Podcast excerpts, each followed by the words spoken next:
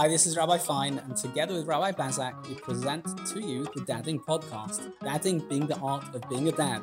So join us as we discuss, we laugh, we experience what being a dad is all about. The Dadding Podcast. Hello and welcome back to the Dadding Podcast. I'm Rabbi Fine. So I'm Rabbi Bazak. He's still Rabbi Bazak. I'm still struggling with this very, very basic skill of the introduction to the dadding. Well, I think that's us, remember. You're the last-minute person, and I'm the organised and advanced person. There you go. That just works. But we're two rabbis laughing meaningfully through the school day, and now we are dealing with bedtime. Philosophical question, Gary. What is more difficult, wake-up time or bedtime? Interesting. Over the years, it's actually changed. I mean, we. I'm not talking about for you. Yeah, I'm talking about for the kids. No, I know. But I mean, for me, it's like simple. Bedtime's easy. Yeah, I just know. But anyway, but for the kids, we actually. I don't. It's interesting. My wife and I have different perspectives on bedtime. I'm not such a big bedtime enforcer. Mm-hmm. Over the years, we've had to become more strict because we've gradually developed more. We've gradually had more children, and we've gradually needed more space. Right. So there's either two options. I'm either going to leave them up running riot downstairs, mm-hmm. and we retreat to our room and mm-hmm. hide there and have some quiet time there, or we put them to bed and get our quiet time that way. So it's actually always. So as we've grown up and the family's become bigger, I've had to impose bedtime more. So it's actually become more challenging. You know, family necessity. Kind of Okay. Yeah.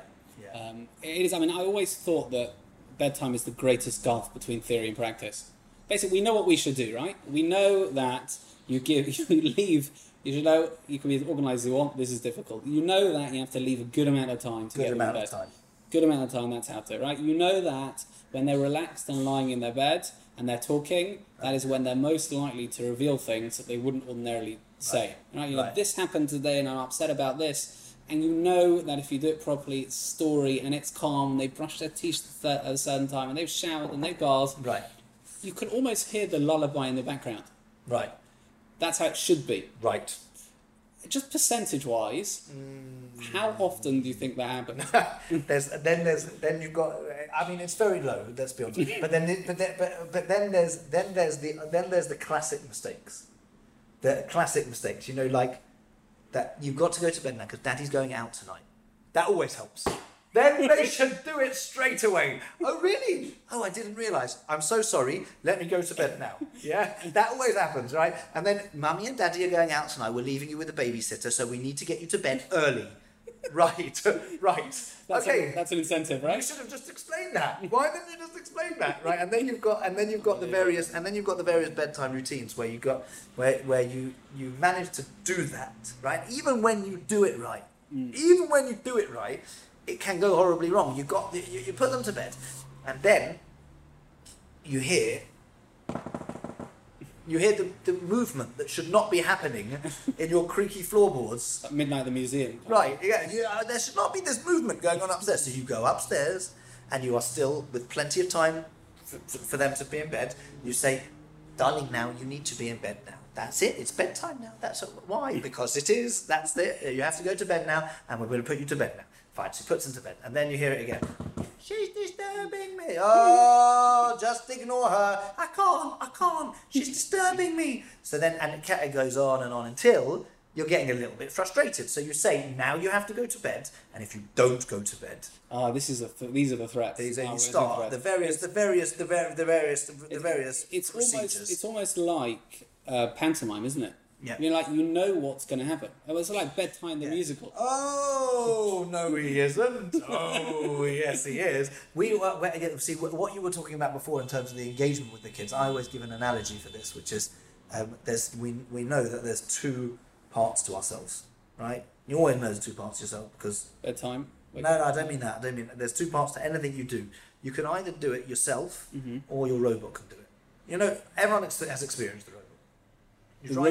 The robot part of yourself. Meaning, you've got, like example, you're driving home and you get a really important phone call. And has anyone had that experience where they just like, all of a sudden they're home? And you're like, how did I get home? All right, I'll tell you how you got home. You got home, now it wasn't you that drove the car, right? Because you couldn't have driven the car because you were on the phone. But there's a part of you that can do everything that it needs to do without you actually doing it. Meaning you engage the self, you know, the automatic robot. The automatic robot does everything. So I really am a big believer that anything you do in life, you can engage with the kind of deeper self mm-hmm. and with the superficial self, with the robot or the real you. So when it comes to bedtime, there is literally those two options. I mean, it's such an, like you were saying, it's such an opportunity. Yeah, you've got, if you do it right, like you said, you'll get connection to your kids that you can't get pretty much at any other time during the day. It's relaxed. They can open up a little bit. Mm. I've had conversations with my kids at bedtime, which are, you know, really, you know, questions have arisen. You've actually had the chance to discuss the questions. Yeah, yeah. You know, one of my kids once asked me, "Daddy, when am I going to be a daddy?" Yeah. Yeah, when am I going to be a daddy? Yeah, that's a really interesting question. That's a great question. Yeah, it's a great question. What do you say? Well, with this particular child, it was because he didn't mean when am I going to do that. You just want to stay up. No, yeah, he just meant when am I going to be in charge. That was what his question was. That was his question. When am I going to be in charge? So I responded with a sharp, "You're not going to be in charge of me ever." Right? I mean, maybe when I'm very, very old, I didn't. So you really like lift him up to the window like Lion King and show him the kingdom. Yeah. So if you put your bed to yourself, if you put your kids to bed with yourself, then that's good. But what we often do is we engage robot, mm-hmm. and robot sees other mini robots, mm-hmm. and it needs to get little robots from kind of a vertical position to a horizontal position and asleep as quickly as possible. And it has various techniques. What techniques do you have at home? There's the love and care, of course. Love and care. Then if love and care doesn't work, right. Then you move to the threatening. Yeah, we're going to talk about this actually. Then you move to well, I'm going to take away everything good that you've ever had. What the most ridiculous threats you've heard? I mean, taking everything good that you ever had is probably quite a strong one. Yeah. But you've got kids don't. I mean, they want to say it. You want to say it. I'm going to take everything away. Yeah? Just go to bed. Yeah, but what you get? So I've got a great technique for this. Great technique. It's foolproof. And your kids know you mean it. They know you mean it. Right. When it's a threat that is ridiculous, they know. They know when it's ridiculous. Have you had a kid laugh at you? I've had a kid laugh at me when I've said... I told one, and I have to admit, I said, if you don't go to bed, you're like, at that point, you're just like grasping for something somewhat realistic. And if you don't go to bed, I'm going to take away your pillow, right? Which will really help them go to sleep. I know, and like... My daughter and I just looked at each other and we just cracked up. She's thinking like, you don't mean that, and I'm thinking, I don't mean that. I don't want to take away pillow. I'm not going to go to sleep then. But I've got a technique. This is my technique. I say, if you don't go to bed now, or if you don't do it, I do it with all threats, to be honest. Whenever I'm going to impose a sanction, or the threat of a sanction, I say, there is going to be a consequence, there is going to be a sanction, and I don't know what it is yet. So they believe it? And they're like, what do you mean, don't know what it is? I said, I don't know what it is, but it will hurt you. I said it will hurt you, but it won't hurt you too much, right? It won't hurt, but it will be a painful sanction in terms of like this is something you don't want. It's just that now I don't have the time to think about it, but it will happen. But I'm going to think about it, and I'm going to do it because I'll tell you why it works. Because when they think about that, they think he might actually mean that. Meaning, he might actually do that. Yeah, he might work out because we know that when you're talking about any types of consequences you're going to give your kids, if it's a ridiculous consequence, so you've got two options. Either you follow it through, which is really nasty, and it's not really and you don't want it, they don't want it. You don't want it, they want it. But it's more than you don't want it, they don't want it. It's not teaching them the right things because it's not teaching them how to see the consequence of their action. If it's too severe for what it is, then it doesn't create that security for them that they know if they do this, then that will happen. If they do this, then that will happen. And sometimes you're just teaching them cruelty. Right, which is not nice as well. But so on the other hand, or it's too severe and you don't follow it through, or it's too light and it doesn't actually motivate them. So you need to get the balance right in terms of this is, I mean, they I think we should have consultants for this. All the experts, you read a couple of books about it, it's easy, yeah, one, two, I'm saying, all the educational psychologists talk about the concept of crime and punishment, meaning you create natural consequences to their actions, which is very, very useful. If you don't get up, then you won't get there on time, and you won't be able to go. and the natural consequence, I get that. Meaning, show that it's their sin, so to speak, and as their misdemeanor, right, that is creating a consequence. Yeah. And then what you've done is you've taken you, the mean daddy, out of the picture. Yeah, it's your problem. You have it. Yeah, the problem is, well, how do you nap for bedtime? I haven't thought about that. What are you going to do? Yeah, if you stay up, then you're going to be tired in the morning. Yeah. See, it doesn't really... Right.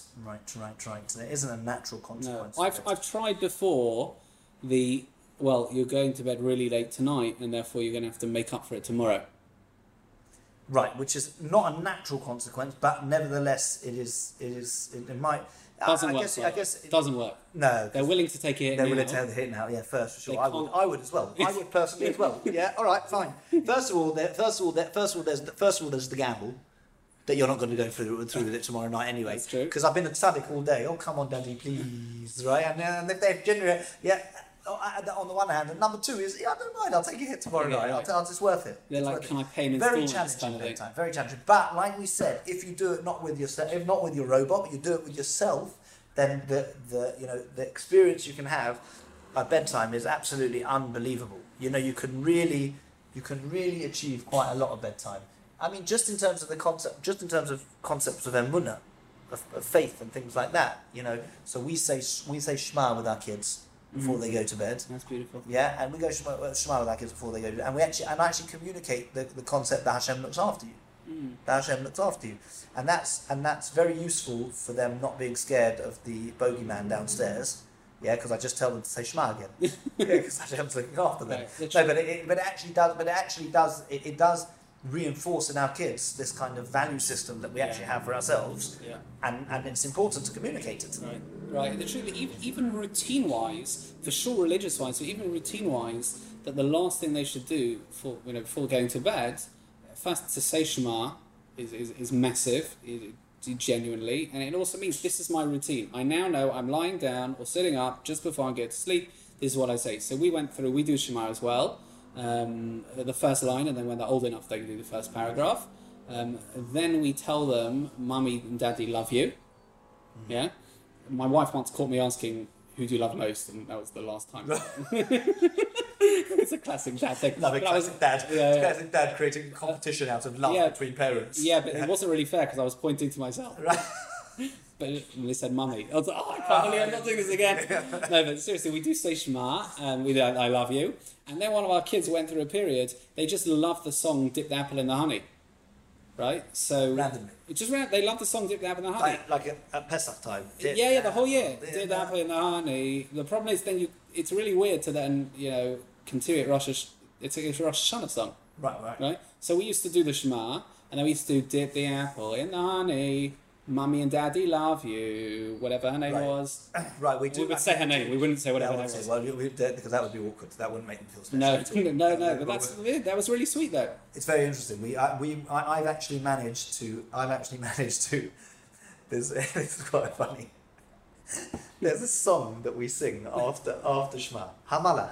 Right? So I have managed to create an edited version of one of the Hamalachs where it goes much faster, because there's a lot of repetition in the Hamalach song.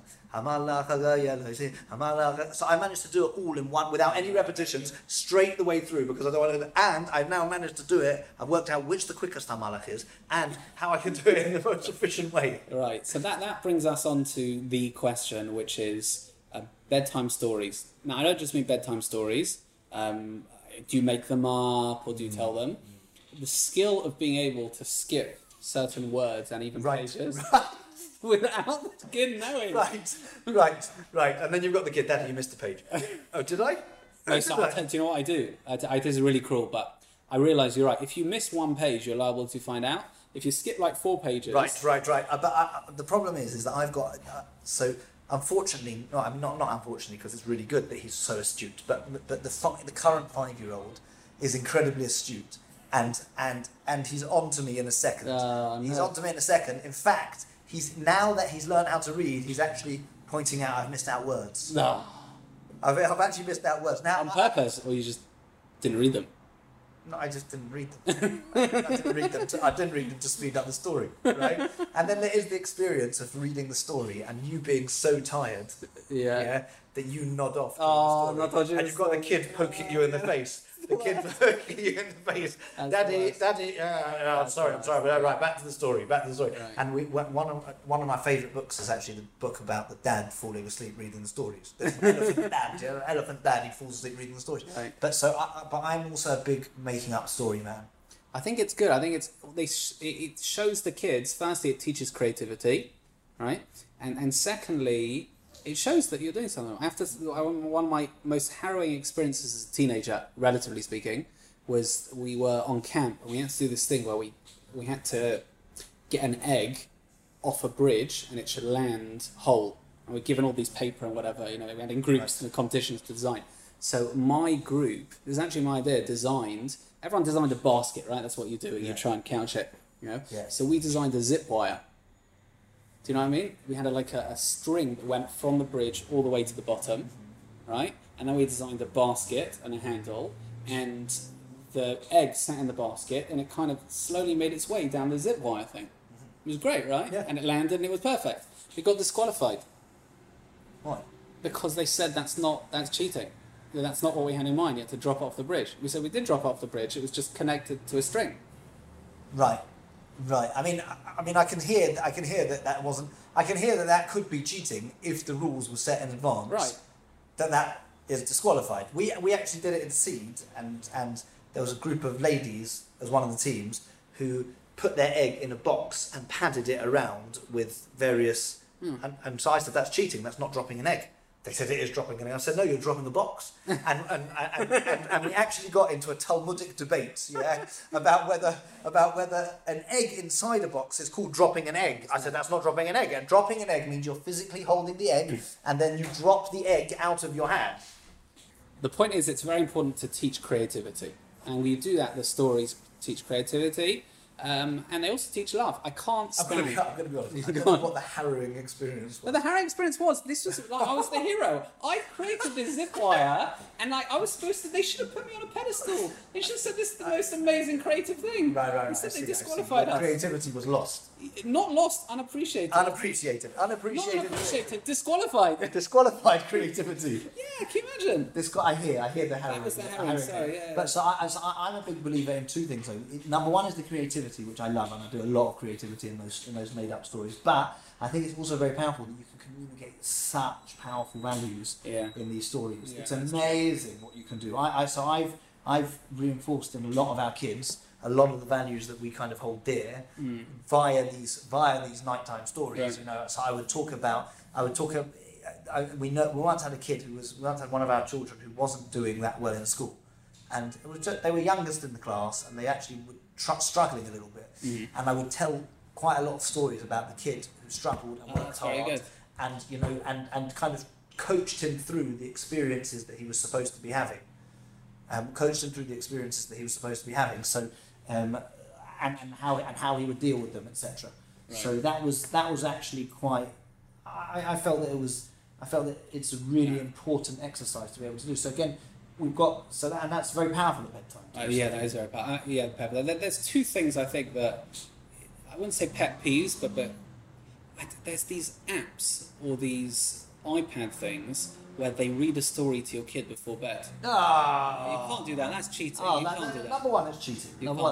That would be definitely disqualified. That's not creativity. That's not creativity. But also, it's just your personal connections. You've missed the opportunity. That's the robot par excellence. Yeah, par excellence. You can't do that. Also, I think you have to just be careful. Maybe we've got too much faith in kids. I think you can never have too much faith in kids. They're sponges. They absorb things. Some of these children's bedtime stories, even some of the stuff that we read as kids, innocent stuff, I just look back at it what are we doing? Goldilocks and Three Bears.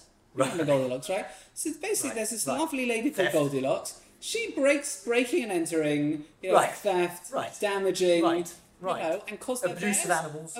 Animal abuse, exactly. It's actually quite bad. 100%. I don't know what, who was... And on a serious level, Robin Hood is stealing. No, but it's robbing the rich to serve, right? Robbing the rich. Exactly. But it is robbing the rich. You're not allowed to do that. So I'm not a big fan of Cinderella. I'll be honest with you. Go on. I'm not a big fan of Cinderella. Do you not like needles? Pardon? Not like needles? No, that's not Cinderella, is it? Yeah, it is. No, that's Rumpelstiltskin. Oh, you're right, yeah. It's Rumpelstiltskin. Yeah, that's a good point. Yeah, go on. Cinderella's the one that she's got the handsome prince. It's the handsome prince always. Yeah. Why should it be a handsome prince? Why should it be handsome? Why can't you just be a prince? Exactly. Why do you have to be a handsome prince? Why do you even have to be a prince? Right, exactly. Why do you have to be a prince? Two normal people get married. Exactly. Right? And in a lot of the stories of Cinderella, there's the ugly stepsisters. Right. Well, so the nice looking one, she's the nice girl, and the ugly ones, they're the nasty ones. Right. I see. It's almost, yeah. The nasty stepsisters, I don't mind. Right? And I think it's quite disparaging about step people. Yes. Step. Siblings. Yeah, steps. Yeah. Steps. It's true. There are a lot of don't underestimate. There are a lot of like subtle, kind of unkosher, let's say, themes. Just read them tell them a good story about someone who's kind to someone. Right. Yeah, tell them a good story about, about someone who's lovely. I like stories about challenges. And it's very important for us because we actually get ourselves into the mindset of thinking about our kids and thinking about what they're going through. That's what's good for me. I mean, I'm telling a story to a 3-year-old. Mm. So I'm thinking, what is a 3-year-old going through? How does a 3-year-old look at the world, right? What happens with his friends? Mm. When he gets pushed, what does he do, right? All of those subjects. So I'm thinking about that, and then I'm trying to communicate and coach him through them with stories. And I'm teaching a lot of values through that. The 5-year-old, the 7-year-old. You know, when I tell stories to the 16, I tell stories at the Shabbos table to 16-year-olds. Why not? But powerful stories. Yes. But I think bedtime, especially in the younger years, is an incredibly powerful time. It's important. I think the general theme, and maybe we'll sum up this segment with this, is you've got to be a parent. You've got to be a parent in your child's world, but you can't be a child. Do you know what I mean? Meaning they should see you as a parent, they should see you as an authority, someone who's willing to recognise their space and hold your hand through it, but you can't ignore the fact that A, they're a child, and B, you have to empathise, you have to feel what it means to be a child. It's very important. That's such an important point because they I guess we could talk about this in another podcast, but the concept of listening to our kids can never start early enough, and this is why bedtime's one of the great opportunities to do that. Just great opportunity to do that. Okay, that was bedtime. I'm feeling tired now. I don't know about you. A little bit. Have some of your coffee. Mm-hmm. That was bedtime. This is the Dadding Podcast. Two rabbis laughing meaningfully through the school day.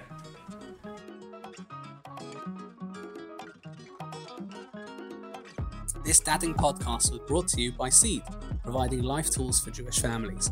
For more information, for inspiration, for events, or just to get in touch, please visit our website www.seed.uk.net.